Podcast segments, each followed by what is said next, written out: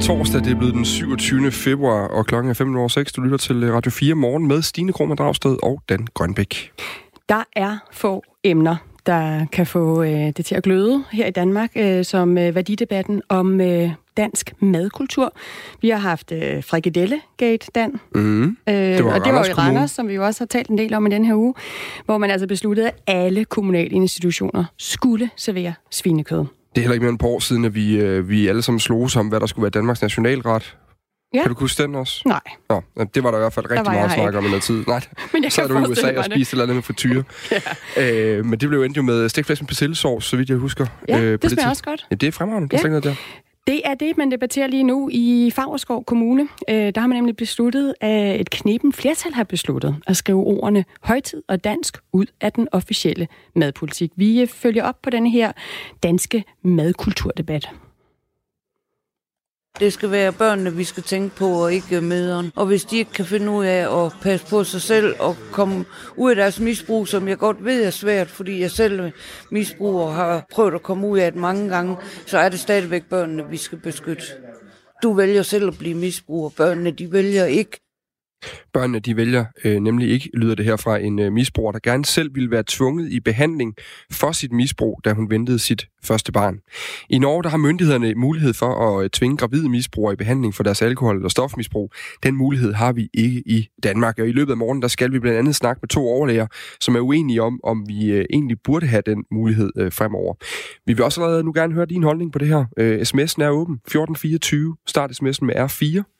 Skal vi øh, tvinge gravide misbrugere i behandling for, for barnets skyld? Eller øh, står kvindens rettigheder over øh, fosteret? Altså, det er jo stadig et foster, når man mm. er gravid. Den debat vil vi også gerne tage her til morgen. Vi vil gerne have jeres erfaringer, jeres øh, syn på det her. Skriv ind til os 1424. Skriv R4. og Så skal, din vi også, øh, så skal vi også snakke elbiler, Stine, øh, her til morgen. Ja. Fordi der bliver solgt flere og flere af dem, øh, og hvis øh, uheldet er ude, og man kører galt i sådan en elbil, så kan øh, det blive rigtig, rigtig problematisk for dem, der skal komme og redde dig. Fordi øh, de danske brandmænd, de frygter nemlig at få et øh, kraftigt stød, hvis de skal klippe til skadekomme ud af en øh, forlykket elbil. Det er noget med øh, strøm, øh, hvad kan man sige, tilslutning i sådan en bil, og hvor den her øh, hovedafbryder egentlig sidder henne. Der er lidt bøvl om. Du kan høre meget mere om den historie også i løbet af den første time i dag. Og for at det ikke skal være løgn, så har vi mere på menuen her til morgen. Vi skal også tale med Morten Østergaard, som vi lige hørte i nyhederne. Så øh, har Radikal jo ved at tro med at trække deres støtte fra regeringen, hvis der ikke kommer en klimapolitisk aftale. Vi taler med Morten Østergaard 20 minutter over 6. Men vi starter øh, med en tema, vi ligesom har kørt i løbet af ugen her, for den her uge har jo stået i håndtrykkets tegn. I hele landet, der er kommunerne begyndt at afholde øh, grundlovsceremonier, de her såkaldte håndtryksceremonier. Her skal nye danske statsborgere trykke hånd med enten en øh, borgmester eller en embedsmand, og de her ceremonier har været til øh, stor debat. I tirsdags blev de afholdt for første gang i Aarhus og København. Vores udsendte reporter fangede øh, der, i det var i København, øh, udlænding og integrationsminister Mathias Tesfaye, som var til stede. Jamen, nu fik jeg lige at vide, at der var en enkelt person her i dag, der ikke ville give hånd. Og som derfor, så sagde personen fra kommunen, jamen så kan du ikke få dansk statsborgerskab. Så sagde han, okay, jamen så går jeg. Og der vil jeg da sige, hvis ikke man kan finde ud af at give hånd til en person fra det modsatte køn, så synes jeg, man har søgt statsborgerskab i det forkerte land, og så synes jeg ikke, den person skal have det danske statsborgerskab. Der må man jo bare sige, der havde reglen da sin effekt. Har vi rent faktisk her været vidne til den første situation, hvor en ansøger nægter at give hånd i de her håndtryksceremonier, som der var øh, i tirsdags i Aarhus og i København? Det skal vi have fundet ud af nu. Godmorgen, Badashar. Godmorgen. Du er medlem af Københavns Borgerrepræsentation for Alternativet, og det er dig, der er personen fra kommunen, som Mathias Tesfaye her nævner i sin anekdote. Du stod klar til at give hånd. Øh, det må så i, i tirsdags, det må have været, ikke, da I havde den her håndtryksceremoni i Københavns Kommune. Lad os lige tage fra begyndelsen. Hvad var det helt præcis, der skete under håndtryksceremonien? Øh, helt om morgenen eller om eftermiddagen? Fordi det her hændelse skete i eftermiddagen. Om eftermiddagen. Om eftermiddagen. Det, der skete, det var, at jeg stod sammen med en embedsmand ved min side. Nu er jeg en kommunalbestyrelsesmedlem, så skal de sikre, at også politikere også gør det rigtigt med dokumenterne. Øh, og der var en kø på omkring 30 mennesker. Jeg havde været igennem, givet håndtryk til de fleste af dem, øh, smilt, og de havde givet håndtryk til flere, og de havde taget selfies. Der var god stemning i lokalet, i, inde på rådhuset. Alle var glade. Det var en festlig stemning. Øhm, så kommer der en person, en mand, op til vores bord, og han siger, at han reelt set har bord nummer tre, men må han gerne øh, komme nærmere til vores bord.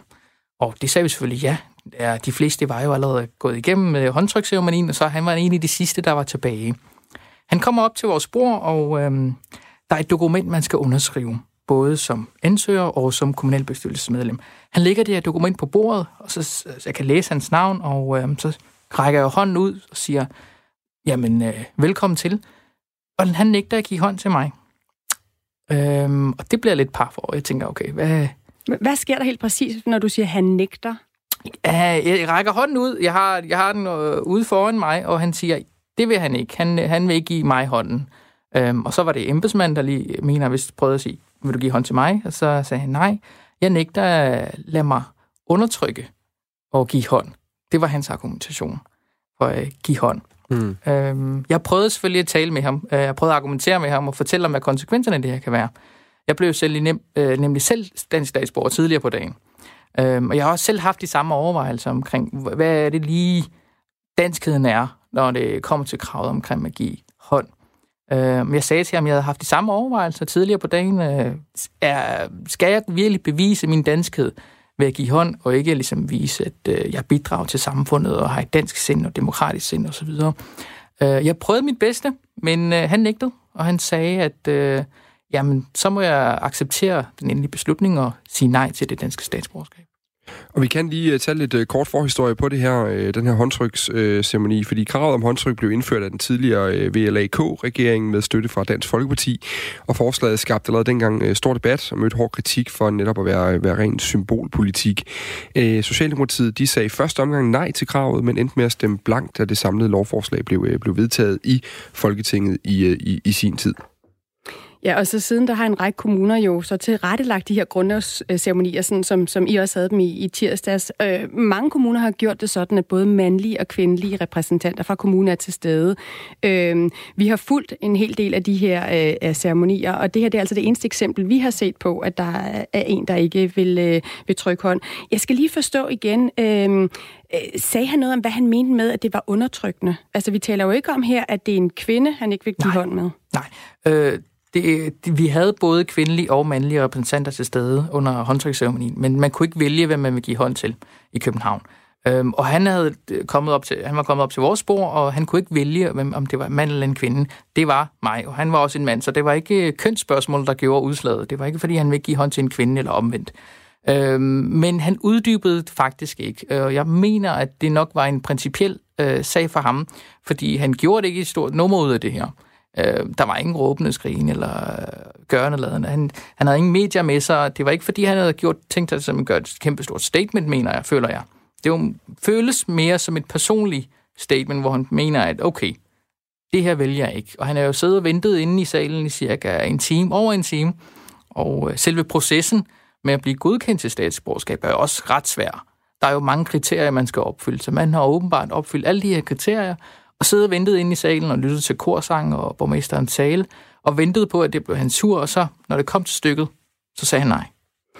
Øh, Badar Shah, som jo altså er medlem af borgerrepræsentationen fra, fra Alternativet, og som vi taler med, fordi du var til stede i tirsdags, da København havde den her grundlovsceremoni, hvor man altså skal trykke hånd for at blive statsborger, og hvor du også selv bliver statsborger. Tillykke med det. Ja, mange tak. Øh, dit eget parti stemte jo imod øh, håndtryksceremonier i Folketinget. Øh, altså, viser den her hændelse ikke, at det måske er en god idé med håndtryk, hvis det faktisk kan være svært for nogen at give det der håndtryk? Øhm, jeg tror, hvad, man skal se på, hvad hensigten bag loven egentlig er. At det, at øh, man skal kunne vise demokratisk storsind og ligestilling ved at give hånd på tværs af kønnene. Og jeg må også erkende, at der var mange kvinder med anden etnisk baggrund, som gav hånd. Der var også kvinder med tørklæde, der gav hånd. Så det var ikke øh, den dag, da jeg var der. Øh, så det var ikke det, der var udslagsgivende. Jeg kan jo se på den her mand, at det er jo ikke Mm, det er mere det religiøse hensyn eller noget andet, der gør udslaget. Det var mere et spørgsmål omkring tvang. At man skal tvinges til at give hånd for at kunne bevise, at man har et demokratisk sind. Og det, den tanke kan jeg sagtens forstå, fordi jeg har også selv haft de overvejelser om, hvorvidt jamen, det er i orden, at jeg giver hånd, eller alt muligt andet, da jeg selv skulle give hånd tidligere på dagen jo. Men, altså, bør den her... Du har haft i overvoldelse, siger du, ja. du har gav selv hånd tidligere på dagen. Synes ja. du, at den her mand bør blive dansk statsborger, hvis han nægter at trykke i hånden? Øhm, nej, fordi at man skal jo overholde loven, og loven siger, at øh, du kan ikke blive dansk statsborger, medmindre du giver hånd. Det står udtrykkeligt i loven, at for at kunne øh, gå igennem grundlovsceremonien, så skal der være kontaktflade mellem to hænder, håndflade mod håndflade, uden handsker. Øh, og det siger loven. Øh, om man kan kritisere loven, det, det, ja, det synes jeg faktisk, man kan. Men i forhold til hans statsborgerskab, så skal han, for at overholde loven, øh, gå igennem grundlovsceremonien for at blive dansk statsborger. Men lige til sidst, altså du fortalte selv om den her lange proces, man er igennem. Ja. Øh, der, er, der er prøver, der er øh, forskellige ting, man skal leve op til. Man ja. skal vente lang tid, inden man kan få lov til at komme op og give håndtrykket. Ja. Hvis, det, hvis det er det, der står så meget i vejen for, at man kan fuldbyrde sit statsborgerskab, er det så ikke netop igen lige præcis hensigten ja. med loven, at man siger, at hvis det, hvis det er det, der kan føre til den protest, jamen, så, så har man ikke nok interesse i det? Det kan jeg godt forstå. Og øh, jeg er selv britisk statsborger, så jeg var ligesom følt mig nødsaget efter Brexit til at sige, okay, jeg kan ikke øh, lave en principsag ud af det her. Nej, det er en joke. Mm. Øh, men jeg kan jo godt forstå, fordi det her, for mig tog processen lidt over tre år. Øh, der er også lange ventetider, og man skal blive godkendt og alt muligt andet. Så det er en beslutning, man ligesom reelt skal tage, og så sidde og vente på, at den beslutning skal tages. Øh, men man kan også på den anden side sige, at hans nægtelse ligger ham så meget, altså det her håndtryk ligger ham så meget på sinden, det her tvang, at han kan simpelthen ikke øh, få sig selv til at gøre det. Mm. Øh, man kan også se det på den måde at sige, at det går så meget imod hans kerneværdier, øh, som grundlæggende øh, demokratiske principper, fordi det har jo ikke, reelt set ikke noget med køn eller religion at gøre i det her tilfælde. Øh, eller ligestilling for den sags skyld. Det er noget med tvang. Og skal man være underlagt tvang, eller skal man ikke underlagt tvang? Og det, det tror jeg princippet i det her, den her sag har været. Og det er et princip, som vi helt sikkert fortsætter med at uh, tale om her på Radio 4 morgen. Også tusind tak, Badar uh, Shah, uh, altså tak. medlem af borgerrepræsentationen for Alternativet, fordi du var med. Uh, vi vil gerne her på Radio 4 have været i kontakt med den her mand, der nægtede uh, at give hånd til Badar Shah. Uh, hvis det nu skulle være sådan, at øh, manden eller noget af hans familie eller venner lytter med, så, øh, så kan man simpelthen kontakte vores politiske reporter, Peter Sindbæk. Hans telefonnummer er 30 24 57 50. Man kan også skrive til ham på psi radio4.dk. Ifølge Udlændinge- og Integrationsministeriet, så har øh, den her mand efter sin afvisning i går to år til at gennemføre en ny grundlovsceremoni, hvis han altså stadig vil have sit danske statsborgerskab. I Favrskov Kommune, der skulle maden på eksempelvis plejehjem være velsmagende og veltilberedt med udgangspunkt i traditioner, højtider og en alsidig dansk madkultur. Men den formulering lavede et flertal i byrådet i tirsdags om på, fordi ud af formuleringen, der så om sige ligesom agerer øh, rettesnor for maden til især de ældre, der blev øh, udskrevet ordene dansk og højtid. Ældrerådet i Favrskov Kommune, som repræsenterer borgerne på øh, plus 60, de er blevet hørt i sagen, før ændringen blev vedtaget på byrådsmødet i tirsdags, og de har hele tiden været imod, at ordene dansk og højtid skal tages ud af kommunens madpolitik. Det siger formanden for Ældrerådet i Favrskov. Han hedder Erik Bertelsen. Jamen, det har vi i ældrerådet, fordi at vi synes, det er helt naturligt, at, at borgere i Danmark, der, der tager vi afsæt i en dansk madkultur, og vi ved jo, at det er det, de ældre gerne vil have. De ønsker den mad, som, som de har fået gennem deres liv, og som de også ønsker nu her i deres alderdom. Altså, sådan sagde formanden for ældrerådet i Favrskov Kommune, Erik Bertelsen. Vores reporter William Eising, han tog derfor en tur til øh, Favreskov Favrskov Kommune i går, hvor han spiste aftensmad med Else Thomsen, Hilda Jensen, Martine Larsen, Ruth Nielsen og Vera Nielsen, der alle er bebo- beboere på plejehjemmet Solhøj. Med ved bordet var også Lotte Fode, der er distriktsleder i Favrskov Vest. Vi er jo ikke kredsende, det er vi ikke i vores årgang med det. Nej. Eller alligevel. Nej. Nej. Det er nok lige lovligt tidligt at lave for meget om på Ja. maden. Nå, Det skal vente nogle år endnu, nogle år, til vi ikke er her mere. til vi ikke er her mere. Ja. Jamen hvad hvis der for eksempel lige pludselig så kom sådan noget som øh, falafel eller nogle frikadellerne måske lige pludselig var lidt krydret, der var til sigi til. Falafel, det kender vi jo ikke særlig. Nej. Vil det være en katastrofe? Nej, måske ikke. Det ved vi jo ikke, når vi ikke kender det. Og de er da så flinke, hvis det er sådan noget, vi ikke kan lide, så har vi lov at få, at få noget andet. Det synes jeg, det er dejligt. Ja. Det må du gerne lide. Altså, så, så for eksempel, øh, hvad, Ja, fisk. ja. Fisk, det holder jeg mig helst fra. Det Så- gør jeg. Vi, så hvis der er fisk på vi har menuen, et akvarie, hvor vi har lavet fisk til mange forretninger, så uha, de hænger med langt ud af halsen. okay, så aftener, hvor der bliver serveret fisk, hvad, så, så, så siger du bare, så vil du have noget andet? ja, ja, det kan man få. Det kan man da. Men jeg kan da også spise fisk. Jeg dør da ikke af det. Nej, det, Jeg kan da spise det. men Men det er ikke, det er ikke min livret. Bestemt ikke. det er da heller ikke min. Jeg tror, de har fundet ud af, øh, hvad vi holder af, og hvad vi spiser. Ja, I har jo sådan set også øh, medbestemmelse, som jeg forstår det. I, øh, eller hvad? Du synes ikke nok? Nej. Ej, det tror jeg dog ikke, vi er medbestemmende om mad. Vi er da ikke medbestemmende om mad. Nej, nej. Vi ser, hvad der kommer jo. Vi, vi får nok en ønske, hvis det var sådan, at vi ville.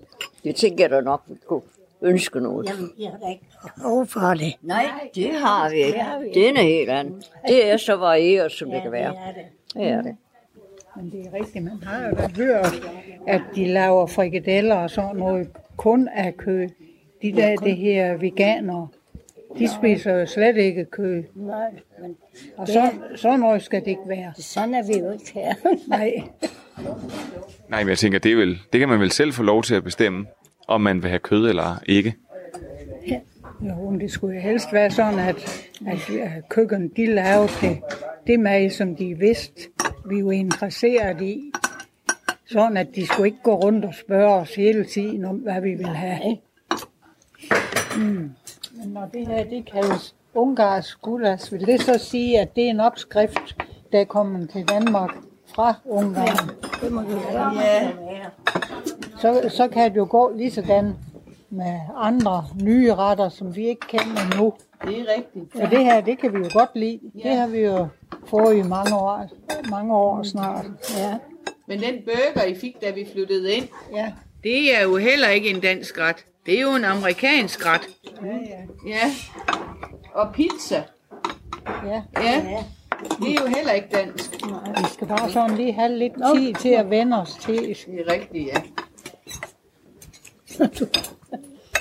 Men tror I ikke, jo mere man rejser, i dag er, er man jo vant til sådan at rejse ud ja. i sommerferie og sådan noget, så, så får man smag for noget andet. Ja, det er rigtigt. Ja. Jo. Men derfra så til, at de laver maden om, så, så tror jeg, at I vil komme op på barrikaderne og sige, at vi vil gerne have vores frikadeller. Vi skal ikke det lige på én gang. Nej, nej.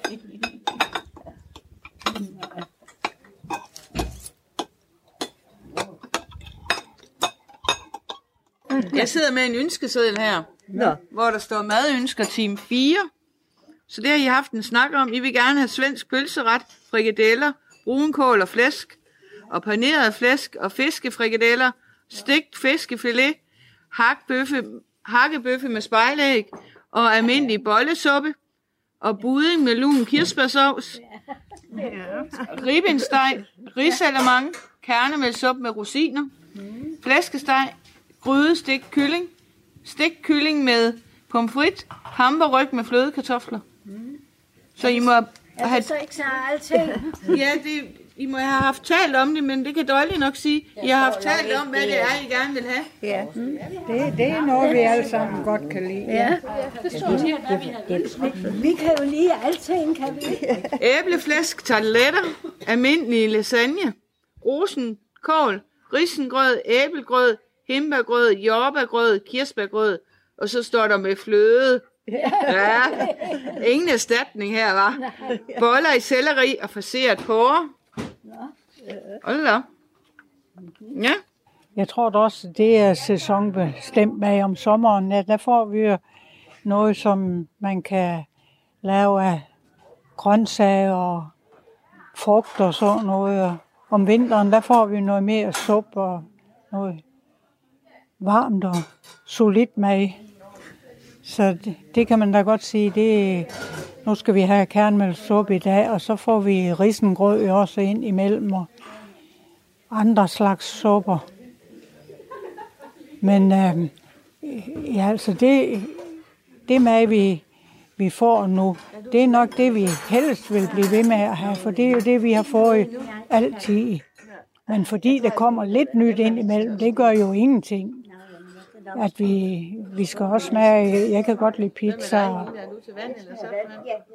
ja, pizza umiddelbart vil jeg nok ikke sige en, kalde en, en helt dansk ret, men det er jo noget, vi har taget til os. Ja, ja.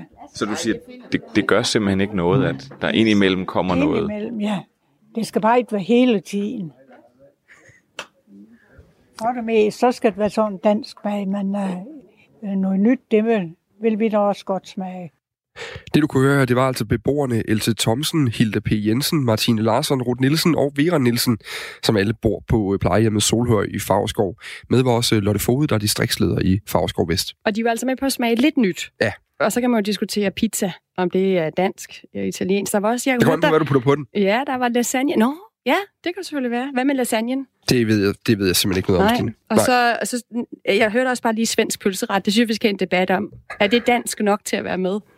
Det må vi finde ud af. På den anden side af nyhederne, der taler vi med Anders G. Christensen, der er byrådsmedlem i Fagerskov Kommune for Venstre, og som ikke er begejstret for, at man har fjernet ordene dansk og højtid fra formuleringen, der så om sige jo agerer rettesnor for, for maden i kommunen.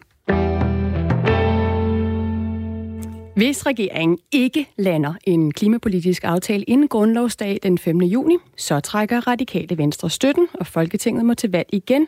Så kort og kontant lyder meldingen fra dig, Morten Østergaard. Godmorgen. Øh, altså leder for, fra de radikale. Hvem skal radikale venstre støtte, hvis det ikke skal være Socialdemokratiet? Ja, det må vi jo tage stilling til til den tid, men det der jo er situationen lige nu, det er, at faktisk øh, en meget, meget bredt flertal i Folketinget først sluttede op om 70% målet, og nu jo udtrykker sin utålmodighed efter at komme i gang med politiske forhandlinger, der kan føre til nye beslutninger, der reducerer Danmarks CO2-udledning i virkeligheden. Og det her, det er jo ikke et Christiansborg-spil. Det her, det er jo en blodig alvor, som man jo kan forvisse sig om, bare ved at kigge ud af vinduerne og se, øh, hvordan det ser ud, når man har 100 års hændelser som den vådeste februar øh, nogensinde, eller i 150 år, at vi skal handle, og vi skal handle nu, og vi kan ikke lægge ryg til en regering, som er blevet valgt efter det grønneste valg øh, nogensinde i Danmark, på et program, der handlede om, at klimaet skulle være øverste prioritet, hvis man så efter et år med den regering ikke har noget at hænge sin hat på, når man siger, vi handlede, vi gjorde i tide, hvad vi kunne for klimaet. Men Morten Østergaard, hvis vi så netop har fokus på det her med at gøre noget for klimaet, og I i øjeblikket støtter en regering, som siger, at det vil de. Nu siger du, I vil trække støtten, hvis de ikke øh, snart øh, øh, handler på det her. Hvis I trækker den her støtte, hvem er det så, I vil øh, øh, lave klimapolitik med? Jamen, der er jo sådan, at kun to partier i Folketinget, nemlig Liberal Alliance og Nye Borgerlige, står uden for målsætningen om 70 procent. Øh, når den lov bliver vedtaget her om få uger, så binder den jo alle partier, alle regeringer, uanset hvem det er. Men det, der kommer til at betyde noget... Så er du klar for til at støtte for en borgerlig regering for få klimapolitik igennem? Hvis jeg øh, står grundlovsdag og konstaterer, at nu har jeg støttet en regering, som nok har sagt, at den ville sætte klimaet øverst, da den blev dannet og fik vores støtte, men ikke har været i stand til at betjene sig af det massive flertal i Folketinget til at træffe beslutninger, ja, så siger jeg, så dur den konstellation ikke, og så må vi jo finde en anden. Men øh, jeg håber jo, at det her det fører til, at vi rent faktisk kommer i gang med klimaforhandlinger, sådan at det vi i stedet for kan sige grundlovsdag, det er, at vi fik en klimahandlingsplan, der viste vejen til de 70 procent, og vi har truffet nye, store beslutninger, der tager hul på at gøre den til virkelighed. Og det er altså ikke noget, jeg gør for radikale venstre skyld. Det er noget, jeg gør, fordi at ellers så har vi brugt den første fjerdedel af valgperioden, den første tiende del af tiden frem mod 2030. Øh, og det er tid, vi ikke har. Altså, vi har brug for at handle nu af hensyn til at nå vores målsætninger af hensyn til klimaet. Og derfor øh, er vi nødt til at sætte hårdt med hårdt. Men Morten Østergaard, hvis det er for klimaets skyld det her, og, og øh, argumentet ligesom er, at det skal gå så hurtigt som overhovedet muligt, hvorfor vælter du så ikke regeringen, hvis ikke de går i gang på mandag? Det er fordi, at øh, det fungerer jo sådan i Folketinget, at øh, først øh, forhandler man, og så øh, når man til øh, beslutninger. Og, og det gør man jo sådan øh, øh, halvår for halvår. Og Men, men du kunne godt gå ind og kræve, at forhandlingerne skal starte på mandag, fordi det er jo klimaet, Jo, men- og det er blodet i alvor, som du siger, og det skal ske lige nu, så grundlovsdag er jo ikke så vigtigt lige præcis for klimaet. Jamen, det er fordi, at, at det her er jo ikke et proceskrav. Altså, jeg kunne sagtens have krævet, at der skulle øh, være øh, dobbelt så meget kaffe på kanderne, men det hjælper jo ikke klimaet. Det, jeg siger, det er, at når arbejdet er gjort her i øh, foråret i Folketinget, så skal der være truffet nye beslutninger, der bringer os nærmere 70 målet med afsæt i en samlet plan. Det er ikke noget, jeg lige pludselig har fundet på. Det var noget, vi skrev i forståelsespapiret sidste sommer, og det er jo derfor, det ikke går an, at Socialdemokratiet vælger som regeringsparti på det grundlag at prioritere andre ting i foråret, i stedet for det, som vi aftalte, nemlig at efter en klimalov kommer der umiddelbart efter en klimahandlingsplan. Jeg har spurgt nu flere gange, senest i Folketingssalen i tirsdag, statsministeren efter bare en køreplan for at komme derhen, og intet svar kan jeg få. Og så siger jeg bare, så bliver jeg utryg og usikker ved, om regeringen tager det alvorligt nok, og så signalerer jeg i hvert fald, at det gør vi. Morten Østergaard, klimaminister Dan Jørgensen, øh, skriver til politikken, at, citat, vi har udvist klimahandling fra første dag, og det vil vi fortsætte med, og jeg kan betrygge Østergaard med, at vi vil være godt i gang til juni. Hvorfor tror du, det vil være mere gavnligt for klimapolitikken, som du altså kalder blodigt alvor, at du tror med et valg nu? Jamen, det er jo fordi, også den udtalelse jo ligger sig lige i kølvandet på dem, øh, statsministeren gav i Folketingssalen i tirsdags, nemlig massiv usikkerhed. Altså statsministerens løfte til os i tirsdags, det var, at inden grundlovsdag vil man have truffet grundige overvejelser. Altså det ved jeg slet ikke, hvad det betyder. Øh, og når Dan Jørgensen siger, at vi vil være godt i gang, så er det jo også et udtryk for, at man ikke tør love, at der er resultater. Og det er fordi, at det ikke er regeringens dagsorden for det her forår, at der skal tages nye store klimapolitiske beslutninger. Og det er jo derfor, jeg reagerer, som jeg gør. Fordi jeg synes, hver eneste gang, jeg bevæger mig uden for Christiansborg, uanset om det er til møder med erhvervslivet, så siger de, hvornår kommer klimahandlingsplanen. Om det er klimamiddag med folk rundt omkring, som vi har gang i, så siger alle, ung som gammel, hvornår sker der noget. Og jeg kan godt forstå det, fordi at den bekymring, som mange mennesker har for klimaet, som de udtrykker ved folketingsvalget, er jo kun bestyrket efter sådan en varm vinter og en våd februar her. Og derfor går det jo ikke an, at Socialdemokraterne siger, jamen i foråret bruger vi lige tiden på andre ting, politikforlig og pensionsreformer, men klimaet, det må vente. Altså selvfølgelig kan vi lave flere ting på én gang, men vi accepterer bare ikke, at klimaet er sat i hjørnet og udsat til efteråret. Og så skal jeg bare lige forstå, Morten Østergaard, er du klar til at vælte regeringen og støtte en blå regering, fordi du mener, det kan være bedre for klimaet? Jeg er klar til at sige, at en regering, der skal have vores støtte, den skal handle på klimaet, og gør den ikke det, så mister den vores støtte. Og så må vi jo se, hvilke muligheder, der rejser sig i køvandet på det. Målet her er ikke hverken en ny regering eller et nyt valg. Målet er at få regeringen til at forstå, at det er nu, vi skal handle på klimaet, og det handler ikke om Christiansborg. Det handler om klimaet og den alvor, der er. Vi har ikke tid at give af. Vi kan ikke spille mm. et halvt år på at gå rundt om varmegrød. Tak fordi du var med her, Morten Østergaard. Selv tak.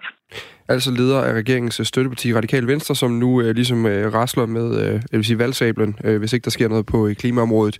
Dagmar i Møstergaard, vi skal have en omgang øh, nyheder. Klokken er blevet godt og vel halv syv.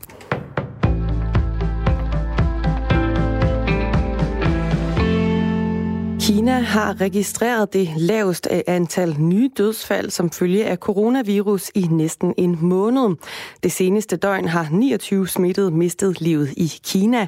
Det oplyser de kinesiske sundhedsmyndigheder natten til torsdag dansk tid. Dermed lyder det samlede antal døde i Kina på 2744 personer, mens 78.500 er smittet med viruset. Jeg må bare konstatere, for mig der går lige lidt kuk i lyden her til morgen. Men vi hørte de radikale øh, leder, politiske leder Morten Østergaard. Han tror nemlig, som vi også hørte i morgenfladen, med at vælte den socialdemokratiske regering, hvis ikke klimahandlingsplanerne de er på plads inden grundlovsdag den 5. juni. Ifølge Morten Østergaard, så tager regeringen ikke det her seriøst nok. Jeg må bare konstatere, at for mig er det ikke en mulighed at være parlamentarisk grundlag for en regering, der ikke har klimasagen øverst på dagsordenen. Og det er den jo åbenlyst ikke øh, her i foråret indtil videre. Det kan den komme, og så kan øh, vi jo fortsætte samarbejdet. Men hvis man svigter det fundament, der er lagt, og hvor vi har aftalt, at klimaloven skal følges umiddelbart efter en handlingsplan, fordi man har travlt med at prioritere andre sager, så svigter man også den tillid, man øh, har fået af os ved at få lov til at danne regering, og så må samarbejdet ophøre. Den indledende klimalov blev forhandlet på plads med klimaminister Dan Jørgensen for enden af forhandlingsbordet i december sidste år. Men siden da har især de radikale altså presset på for, at klimahandlingsplanen også kommer på plads, som der står i forståelsespapiret fra juni. Klimahandlingsplanerne skal være den praktiske implementering af det politiske mål om at sænke Danmarks CO2-udledning med 70 procent i 2030. Sidste uge der troede enhedslisten med at vælte klimaminister Dan Jørgensen, hvis ikke der kom mere mere skub i forhandlingerne om klimaindsatsen. Uroen i Alternativet om partiets politiske leder, Josefine Fock, fortsætter. Forhenværende politiske leder, Uffe Elbæk, han skriver nemlig på Twitter, at han vil gå til hovedbestyrelsen og fortælle om oplevelser, han har haft med Josefine Fock. Signe Ribergaard Rasmussen, hun fortæller her. Jeg har et ansvar for, hvad der er sket i min tid som politisk leder i Alternativet. Derfor har jeg taget imod hovedbestyrelsens åbne invitation til medlemmer for at fortælle dem om blandt andet de episoder, som information har beskrevet, og som jeg har bevidnet eller været orienteret om, skriver Uffe Elbæk. Efter valget af Josefine Fock den 1. februar har der været kritik af hendes ledelsesstil, da hun sad i Folketinget for partiet fra 2015 til 2018. Information bragte lørdag en artikel, hvor en lang række unavngivende kilder sagde, at Josefine Fock adskillige gange havde opført sig kolerisk og flere gange fysisk havde rusket ansatte i partiet. Det har fået partiets hovedbestyrelse til at invitere kilderne til at kontakte dem og fortælle om deres oplevelser. Tirsdag sagde hovedbestyrelsen, at ingen var kommet til dem, men nu tager Uffe Elbæk altså imod den invitation. Josefine Fock hun afviste i går historierne fra Information i et interview på TV2. Og så skal vi til grænsen, for en anonym tysk aktionsgruppe har fjernet 22 meter af vildsvinehegnet omkring Tønder. Det skete natten til i går, skriver Flensborg Avis. Efterfølgende der er hegnet dukket op andre steder, hvor aktivister har hængt dele af det op. Blandt andet i Flensborg, hvor der er blevet hæftet sædler, hvor der står frie grænser for alle levende væsener. Det er Naturstyrelsen Vadehavet, der har ansvaret for, de 70 kilo, for det 70 km lange hegn. Her bliver det betragtet som tyveri eller herværk, og sagen den er meldt til politiet. Vildsvinehegnet har flere gange tidligere været genstand for protester fra modstandere på begge sider af grænsen. Hegnet det blev færdigt i december sidste år, og formålet det er at forhindre afrikansk svinepest kommer til Danmark. Og så tager vi et kig på vejret. I Jylland der kommer der enkelte spredte byer vestfra, dels med slud eller tøsne, men i løbet af dagen kommer der også lidt sol ind imellem. Og efter en kold morgen med 0-5 graders frost, så stiger temperaturerne til 2-6 graders varme. Og så er der frem til middag altså risiko for pletvist glatte veje i hele landet.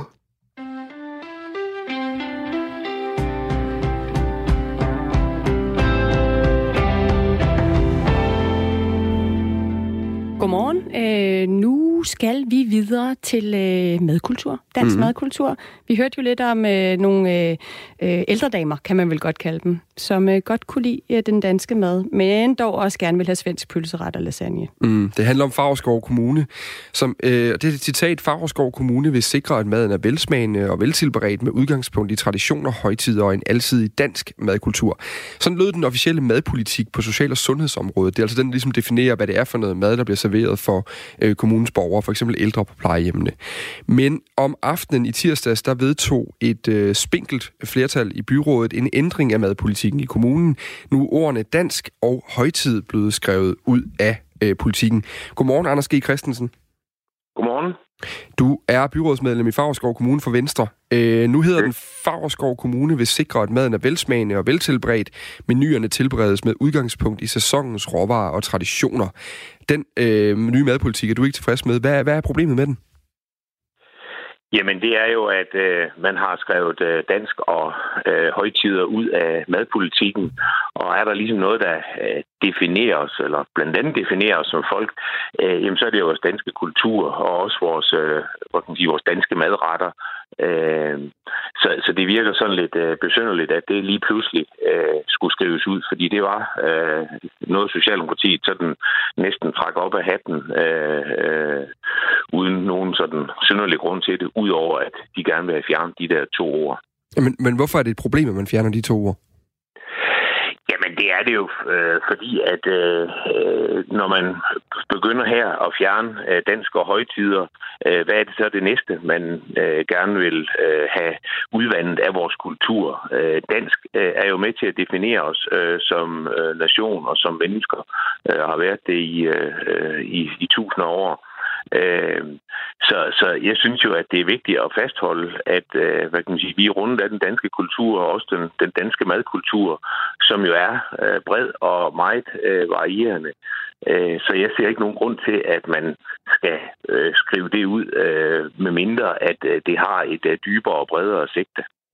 Men, men øh, jeg prøver lige at, at, øh, at spørge igen. Altså, men, men der er jo ikke noget, der tyder på, at, at man... Altså, her der får man et bredere udvalg. Snakker man om, de ældre de kan få, øh, stadig få lov at vælge at få dansk mad serveret. Hvor, hvorfor er det et problem, at, at ordene højtid og dansk ikke længere står i den officielle madpolitik? Der står jo i forhold til sæsonens råvarer og traditioner. Der kan man jo godt øh, tolke det, sådan, så jul også hører det ind under, hvis det endelig var det, vi talte om. Jo, jo, men så kan Vinterfest også øh, høre ind under Eid og, og, og, og eller Eid. Øh, øh, så, så altså, der, der bliver jo en større fortolkningsramme på det. Men er det et problem, øh, hvis de får serveret, lad os sige, de får serveret mellemøstlig mad, øh, når det tilfældigvis er Eid? Det er det ikke, men, men hvis det er her, det er, er første skridt på, at øh, øh, frikadeller og boller i karry og, og andre gode danske øh, retter, øh, de er på vej ud af, af menukortet, så er det jo et problem. Men når, og, hvad kan man sige, når vi ikke ligesom holder fast ved vores øh, øh traditioner og, og danske kultur, jamen så begynder vi at udvande øh, vores identitet. Øh, det er jo fair nok, men det, jeg mangler, det er, at Socialdemokratiet ligesom siger højt, hvad er det, øh, det her, det er øh, en plan af, øh, i stedet for bare sådan øh, næsten tilfældigt, øh, nu skal det så lues ud. Og så siger jeg bare, hvad er det næste så, man vil have, have udvandet af dansk kultur? Øhm, Anders G. Christensen, som, vi, som er byrådsmedlem i Favreskov Kommune for Venstre, som vi altså taler med, fordi at øh, I netop har haft den her øh, afstemning i kommunen om den officielle madpolitik, øh, hvor ordene højtid og dansk øh, ikke længere indgår, og det var altså et knippen flertal, øh, der tog de to ord øh, ud. Det her det er jo øh, principielt interessant, fordi at det er den danske madkultur, der er et stridspunkt, øh, når man diskuterer, øh, hvad, der, hvad der er dansk. Og vi har jo også diskuteret det her før, altså i Randers Kommune, ikke? der var der den her debat om, skulle man servere svinekød? Hvorfor udvander man dansk kultur, hvis ældre stadig kan vælge dansk mad, men samtidig får et bredere menukort? Jamen, de ældre øh, skal selvfølgelig have de valgmuligheder som at spise det, som de gerne vil. Øh, men ældrerådet har jo øh, både øh, sidste gang vi reviderede, som kun var for to år siden, vores øh, madpolitik, og, og så nu ved den her hovsrenovering eller øh, revision af, af madpolitikken, har ældrerådet jo klart tilkendegivet, at øh, det er vigtigt for dem, at der står dansk øh, og, og højtider, øh, dansk madkultur. Øh, og det har jo noget med, med, med tryghed og genkendelse at gøre. Øh, og jeg siger så bare, at når man nu fjerner det, jamen så giver det jo grobund for, at øh, øh så er der ikke noget, der i hvert fald indikerer, at man nødvendigvis skal servere boller i karry og, og øh, stegt flæsk og, og frikadeller. Øh, plus at, jamen, hvorfor er det, man ikke vil vedkende sig sin danske kultur og, og dansk madkultur og højtiderne? Øh, så giver det jo grobund for, at okay, næste gang, jamen, så kan vi også, øh, hvis vi har den danske kultur og, øh, og højtider i øh, højsæde, så kan vi også øh, øh, fjerne det. Altså, Men det Anders G. Christensen, jeg skal lige forstå, altså der står jo i sæsonens råvarer, og traditioner. Sæsonens råvarer, det betyder vel netop, at det skal være... Altså, det er jo også den hele den her tradition, den der stolte danske madkultur, der er blevet så kendt rundt om i verden de sidste år, hvor at man netop går ind i sæsonerne, og dermed jo også bliver nødt til at bruge danske råvarer. Det er jo det, der er helt pointen med det der med sæsoner. Så øh, ja, det, det er lidt svært at forstå. Du tror simpelthen, at, der, at det danske kommer ud, fordi man skriver sæsonens råvarer og traditioner i stedet for? Nej, man tager jo traditioner ud, man skriver bare, eller undskyld, højtider ud også. Jamen, der står jo øh, traditioner stadigvæk. Ja, ja, ja, ja, men, men, men, men altså, hvad er det så for nogle traditioner, man, man lægger vægt på? Øh, altså, øh, det kan godt være, at der er nogen, der ikke ser et problem i det her. Øh, vi er altså en del, der, øh, der ser en, øh, en glidebane, når man begynder at skrive dansk og, og højtider ud af, af, af en politik, som definerer, hvad det er, der er vigtigt øh, i, øh, i, i vores madpolitik. Så, så det er jo en, en glidebane. Så kan du godt sige, at øh, der stadigvæk står sæsonens råvarer øh, og, og øh, traditioner. Men, men altså, øh, du siger også selv, at det danske madkøkken, det er øh, lovprist. Og det er jo netop fordi, at vi har afsat i en dansk madkultur. Jeg siger også, at den danske madkultur, den er, den er, den er bred, mm. men den har trods alt afsat i, i den danske madkultur, som har rundet og formet os i, uh, i mange, mange, mange uh, hundrede år. Anders G. Christensen, jeg vil gerne lige, fordi noget jeg også gerne lige vil ind på, det er, om det her det er mere en kamp på ord, end det er en kamp på, uh, på middagsmad, var jeg ved at sige. Fordi hvis jeg kigger på madplanen for Favreskov Kommune over de, de næste uger, og der har jeg, se, jeg sidder med helt frem til uge 16 her, så kan man sige, nu kan vi bare lige tage, lad os gribe helt tilfældigvis ned og tage uge 15, bare for at tage en. Der hedder menuen lammesteg med skysovs, sommergrøntsager, kartofler, så er der skinkemignon med enebærsovs, stegte rodfrugter og kartofler, kalvesteg med skysovs, øh, grønne bønner og kartofler, der er hamburg på, der er bøf med bløde løg, der er kyllingekoteletter, der er stegt ising øh, med øh, citron og persille, der er jægerens farsbrød, så er der gisu, som så åbenbart er karikål med hakket oksekød. Det er også lige eksotisk nok til, at jeg faktisk ikke kendte den i forvejen. Men øh, så er der også frikadeller med stuet hvidkål og kartofler. Altså, lyder det her udansk for dig? Det lyder ikke udansk, og det er det, vi skal være med til at fastholde. Og det bliver jo netop fastholdt. Men det bliver jo så fastholdt allerede nu, fordi det er jo også madplanen for uge 15. Det er jo først om et par uger, så vidt jeg lige er, regnet ind. Jo, jo, men, men, men uh, den er nok lavet før, at uh, vi har vedtaget at fjerne, uh, eller et flertal, et spinkelt flertal har vedtaget at fjerne uh, dansk uh, madkultur fra, fra madplanen. Så, så den har jo, den madplan, men, du sidder med, den er jo lavet med afsæt men bare lige i, at det stadigvæk er dansk madkultur. Tror du, hvis jeg tjekker, lad os bare sige uge 25 så, Tror du så, det har ændret sig? Ja, det tror jeg godt, det kan. Altså, der er i hvert fald, bliver i hvert fald større og friere fortolkning. Men, men, men altså, det er jo ikke bare uh, i forhold til og i relation til madplanen. Det er jo sådan lidt mere uh, overordnet, fordi hvis vi kan fjerne dansk uh, og højt, dansk kultur her og højtider, hvad bliver det næste så? Altså, mm. uh, det kan godt være, at der er nogen, der siger, at det er kun lige et ord, og, og det har jeg også godt hørt Socialdemokraterne sige, at det er kun lige nogle, nogle, nogle ord. Jo, jo, men det er altså ord med enorm stor kulturel øh, og, og, og signalmæssig betydning. Anders G. Christensen, vi er i hvert fald glade for, at du lige vil øh, forklare dit standpunkt i den her øh, twist. Det er i orden. Tak skal du have. God dag. Lige måde byrådsmedlem i Favreskov Kommune for Venstre. Jeg kan lige sige, at der er en, der har skrevet til os på sms'en, hvorfor øh, pokker, spørger I ikke øh, Socialdemokraterne, hvorfor det er så vigtigt at fjerne ordene dansk med videre. Det har vi også tænkt os at gøre. Øh, klokken lidt over syv, der har vi borgmester Niels Boring med fra øh, Favreskov Kommune her i programmet. Han er netop fra øh, Socialdemokratiet, og der vil vi da meget gerne stille det spørgsmål videre. Og så skal vi lige sige, at øh, vi har fået at vide, at den første dansker er smittet med øh, coronavirus. Altså der er en dansker, der har testet positiv, og det er en øh, TV2-medarbejder, der har været på skiferie i Lombardiet i Norditalien med sin familie, der altså nu øh, er tilbage igen og er blevet testet positiv for coronaviruset. Vi kan jo lige sige, Dan, at den her region i Italien, Lombardiet, det er jo altså i det nordlige Italien, øh, og... Øh, og det er der, hvor der er omkring 11 øh, byer, øh, der er i karantæne allerede. Det er et ret vigtigt øh, sted i Italien. Det er ja. også derfor, vi kan se, at der har allerede været der er danskere dernede. Det er vigtigt for turisme. Vi har Milano, vi har Venedig. Der er folk, der tager på ski. Det er 30 procent af Italiens økonomi. De har jo prøvet at spære det her af, og det er jo så ikke lykkedes helt. Øhm, og nu er det også spredt sig til Danmark. Der er pressemøde i Sundhedsstyrelsen klokken 8 i dag, og vi forsøger at øhm, få nogen med mm. på den her historie. Vi kan lige sige, bare lige for at berolige folk, der kender den her mand, der hedder Jakob Tage Ramlyng, skriver DR, så, øh, så er han altså øh, lige nu øh, blevet bedt om at opholde sig i sit eget hjem på Sjælland, og hans kone og søn er testet øh, negative for øh, coronavirus indtil videre.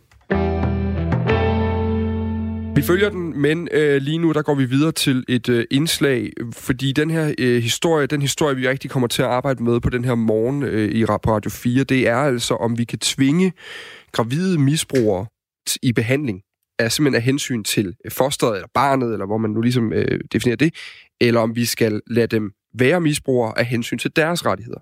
Og det er fordi, at i Norge, der kan man netop tvinge øh, gravidmisbrugere i behandling for deres alkohol- eller stofmisbrug. Og den mulighed, den har vi jo altså ikke i Danmark. Øh, vores reporter, øh, Pernille Grønning, hun har været øh, på besøg øh, på værstedet i Aarhus, som er et frirum for, for tidligere og nuværende misbrugere, og spurgt øh, misbrugerne selv, om de synes, at myndighederne skal kunne gribe ind og altså tvinge gravide misbrugere i behandling for deres misbrug. Altså set i bagspejlet, der skulle jeg skulle nok have haft nogen, der tog fat i røven på mig og sagde, nu skal vi have gjort noget ved det her. Havde det været en hjælp for dig? Det havde været en stor hjælp for mig. Om ikke andet havde det været en stor hjælp for min datter. Altså selvom jeg kom hurtigt ud af stofferne, da hun kun var en, en fire år gammel, så de fire år præget hende alligevel, og det er fire år for mig. Du din datter tvangsfjernet? Altså, øh, det gjorde hun ikke, men øh, da hun gik i 4. klasse, kom kommunen og foreslog, at hun skulle i familiepleje. Og der fik jeg at vide, at øh, jeg kunne godt som sådan sige nej til det, men så lavede de bare som en tvangsfjernelse. Så jeg valgte så, at det blev en frivillig tvang. Hvordan var det for dig? Jamen, det var da hårdt. Også fordi, at hun efter at have været der par år, begyndte meget på, at og, og ligesom presse mig til, at hun skulle hjem igen ved at køre på, at det var fordi, jeg ikke elskede hende og sådan noget, hvor jeg prøvede på at forklare hende, det var rent faktisk fordi, jeg elskede hende. At jeg synes, det var bedre, der var andre, der tog hånd om hende, når jeg ikke kunne. Men det endte så med, at jeg tog hende hjem før tiden, og der gik jo kun kaos i det, altså. Og det kan hun da også godt se i bagspejlet, at hun skulle ikke have været hjemme. Når der gik kaos i det? Ja, der gik jo ikke ret lang tid, så begyndte jeg at blive stresset og røg tilbage i stofferne, og hun valgte frivillig at flytte på børnehjem, fordi at det hele vi skændende, så det gik ikke ret godt. Men hvis vi nu går tilbage til den gang, hvor, øh, hvor du var gravid, og du stadig havde rigtig svært ved at lægge stofferne øh, fra dig. Hvis der så var kommet nogen, der havde tvunget dig i behandling, hvordan ville du have oplevet det? Jamen altså, jeg ville nok i første om, omgang nok have været øh, sur og øh, bestemme for det skulle de skulle ikke blande sig i, men, men jeg vil nok i bund og grund, i hvert fald som jeg ved, som jeg er som person, vi erkende, at det var det, der var bedst. Ikke? For det skal man samtidig erkende. Man skal samtidig se bort fra dine egne behov, og så erkende, at der er et, et andet menneske, der har mere behov for, og det er barnet. Der er nogen, der frygter, at, øh, at hvis man gør det til en praksis, at man vil tvinge gravide til at blive behandlet, at så vil det gøre sådan, at de gravide misbrugere så man ikke vil opsøge det system, der er. Vil man være bange som, som misbruger og som, som gravid for så at komme og søge hjælp? Det er der helt sikkert nogen, der vil være og sådan er det jo med alle ting. Der er jo altid både fordele og ulemper.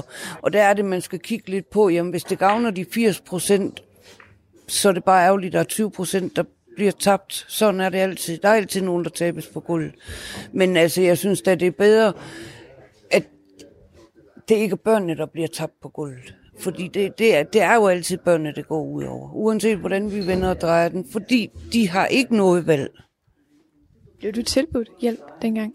Nej, det gjorde jeg faktisk ikke, og øh, jeg kan jo, har jo læst min egen sagspapir for den gang, og der øh, står der rent faktisk i min papir, at øh, embedslægen er dybt bekymret for mig og min 8 måneder gamle datter, fordi de mener, at jeg er dybt på stoffer, og det næste, man kan læse i mine papir, det er, at jeg har fået en rekvision til øh, støvsuger og gulvtæp, og hvad gør en misbruger? Går ud og sælger sådan en rekvision og køber flere stoffer. Der skulle de jo have sat noget hjælp ind, uanset hvad jeg så mente om det. Fordi det havde gavnet min datter. Det kan godt være, at det ikke havde gavnet mig, men det havde gavnet min datter, og det er jo det, det går ud på. Er du stadig misbrug i dag? Øh, on off, ja. Men mine børn er heldigvis voksen. Hvad med, hvad med i dag? Altså, hvad, hvis der nu kom en og, og tvang dig i behandling for det misbrug, du har i dag, hvordan vil du opleve det? Det vil jeg ikke sige noget til. Så det vil faktisk være en hjælp? Det vil være en hjælp, ja. Det fortalte altså en kvindelig misbruger, der i dag har tre børn, og som særligt under hendes øh, første graviditet havde rigtig svært ved at lægge øh, stofferne på hylden. Midt i de her frokosttartletter på hver, øh, sted, der mødte vores reporter Pernille Grønning også en 27-årig mand, der selv er misbruger, og også på sin egen krop har mærket, hvordan det er at vokse op med forældre, der misbruger. Så så du godt nok lige midt i dine tarletter. Vil du ikke fortælle, hvad du, øh, hvad du tænker om det her med, at man skulle kunne, øh, kunne tvinge gravide øh, misbrugere i behandling? Jamen, det er sådan lidt, det er sådan lidt både og, ikke også? Fordi, at, du ved, jeg tænker også, der er bare nogle måske ting, der kan gøres, inden det kommer dertil. Er du selv misbruger? Øh, ja, det er jeg. Hvordan vil du have det, hvis der kom nogen og tvang dig i behandling? Nå, men det, det, det, det, det altså, jeg, jeg, jeg er ved med at få børn, fordi at det, det, altså, det, det er jeg ikke egnet til. Det skal jeg ikke. Jeg, jeg skal styre på mit liv. Jeg skal være et forbillede. Så, altså... Hvis vi nu forestiller os, at der kom nogen og tvang dig i, den, i behandling for det misbrug, du har, hvordan tror du, det vil, altså, hvordan vil det opleves? Jamen, det vil da, det vil da, jeg tror, jeg tror, det vil være rigtig træls i starten, men øh, det, måske bagefter, så vil jeg måske være glad for det. Tror du det? Tvang, tvang. Kom an på, hvad man tvang det er. altså, jamen, det vil da være træls. Men stadigvæk, stadigvæk, så tror jeg, når det var sådan et barn var 18, og jeg så, de kørte, og det hele havde det godt, så tror jeg gerne, jeg ville være, være, blive tvunget. Hvad med, øh, hvad med dine forældre? Har de haft misbrug?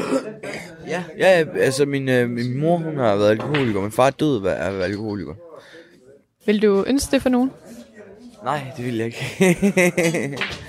det vil jeg da ikke. Det, det, det har da, det har da gjort ting øh, meget svære for mig. Øh, mit liv, der har, det, det, det er ikke det samme som andres. jeg har ikke haft øh, nogen, øh, nogen, der nogensinde har... Jeg er på position i mit liv, øh, indtil jeg blev 18. Og øhm, der har man jo ikke været være. Man har altid gerne vil være hjemme med min mor, der er psykisk syg, og passe på hende. Øh, man, man vil jo altid væk derfra.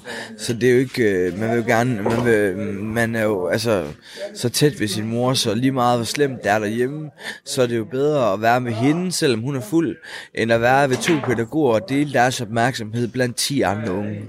Så du ved, øh, jeg, jeg har aldrig haft nogen der har øh, ligesom været der til at give mig drømme og give mig motivation og, og det, her, det, her, det her det er altså ikke noget fordi jeg sidder og klynker eller noget som helst. Øh, du ved det, det, det er bare facts. Øh, og haft den der kerne jeg har, jeg har, jeg har haft det jeg har set det kort i mit liv øh, med min plejefamilie der, der lærte mig nogle ting.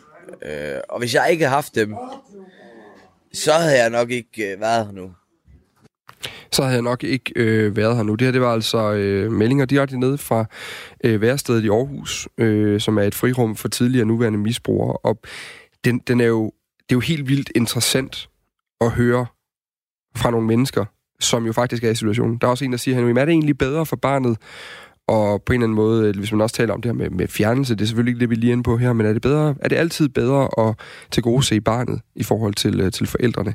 Er interessant her, synes jeg. Vi vil gerne høre fra dig. Øh, hvor står du i, i, i, i det her med, øh, skal vi kunne tvinge kvinder, når de er gravide, øh, i behandling. Altså simpelthen kunne låse dem inde, som man kan i Norge, for at få dem behandlet. Mm. Øh, eller er der en, en rettighed, øh, kvinders egen rettighed til at bestemme over dem selv og deres krop, der, der står over det. Skriv ind til os på, på øh, 1424. Øh, Start din besked med R4.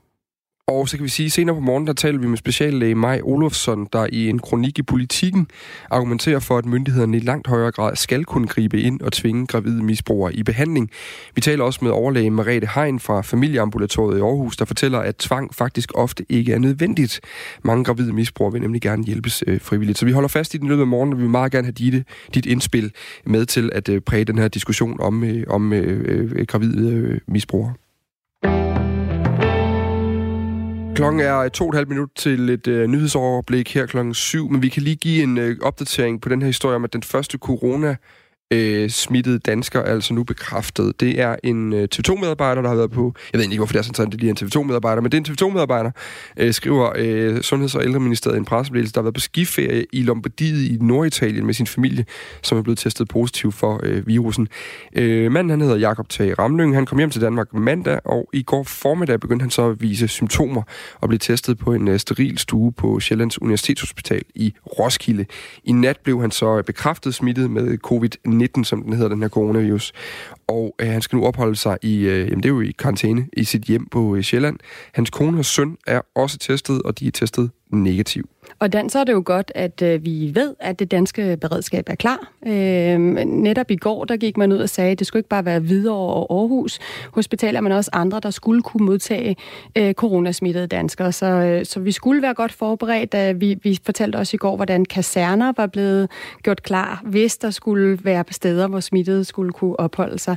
Ja. Øh, men altså, det betyder jo i virkeligheden, at det, der er sket nu, det er, at øh, den her øh, virus, den breder sig ret hurtigt, kan vi sige, i Europa. Og det er ikke lykkedes at begrænse den øh, bare til Italien. Og hvis vi lige skal sætte nogle, nogle tal på, jeg står lige her og kigger på, på, øh, på de opdaterede tal, så er der i alt i hele verden 82.184 smittet lige nu af coronaviruset. Der er 2.804, øh, der er døde, og det er jo også meget vigtigt at sige, at der er 32.000, øh, altså næsten allerede 33.000 faktisk, der er øh, helbredt for, den her, øh, for det her virus. De fleste af dem, der er smittet, der har lægerne sagt, at de har den i en mild grad. Øh, det er øh, kun øh, 8.000, altså det er jo ikke kun, men altså ud af de her i alt 82, så kan man sige, det er sådan 10 procent, der mm. har den i mere seriøs eller kritisk øh, grad, det her virus. Vi kan lige sige, der er kommet en kort kommentar også fra øh, direktøren for Sundhedsstyrelsen, Søren Brostrøm, som til TV2 har oplyst, at det danske beredskab startede natten til torsdag, da det stod klart, at den øh, første dansker er smittet med coronavirus. Det startede med håndteringen af patienten og hans pårørende, som er testet negativ.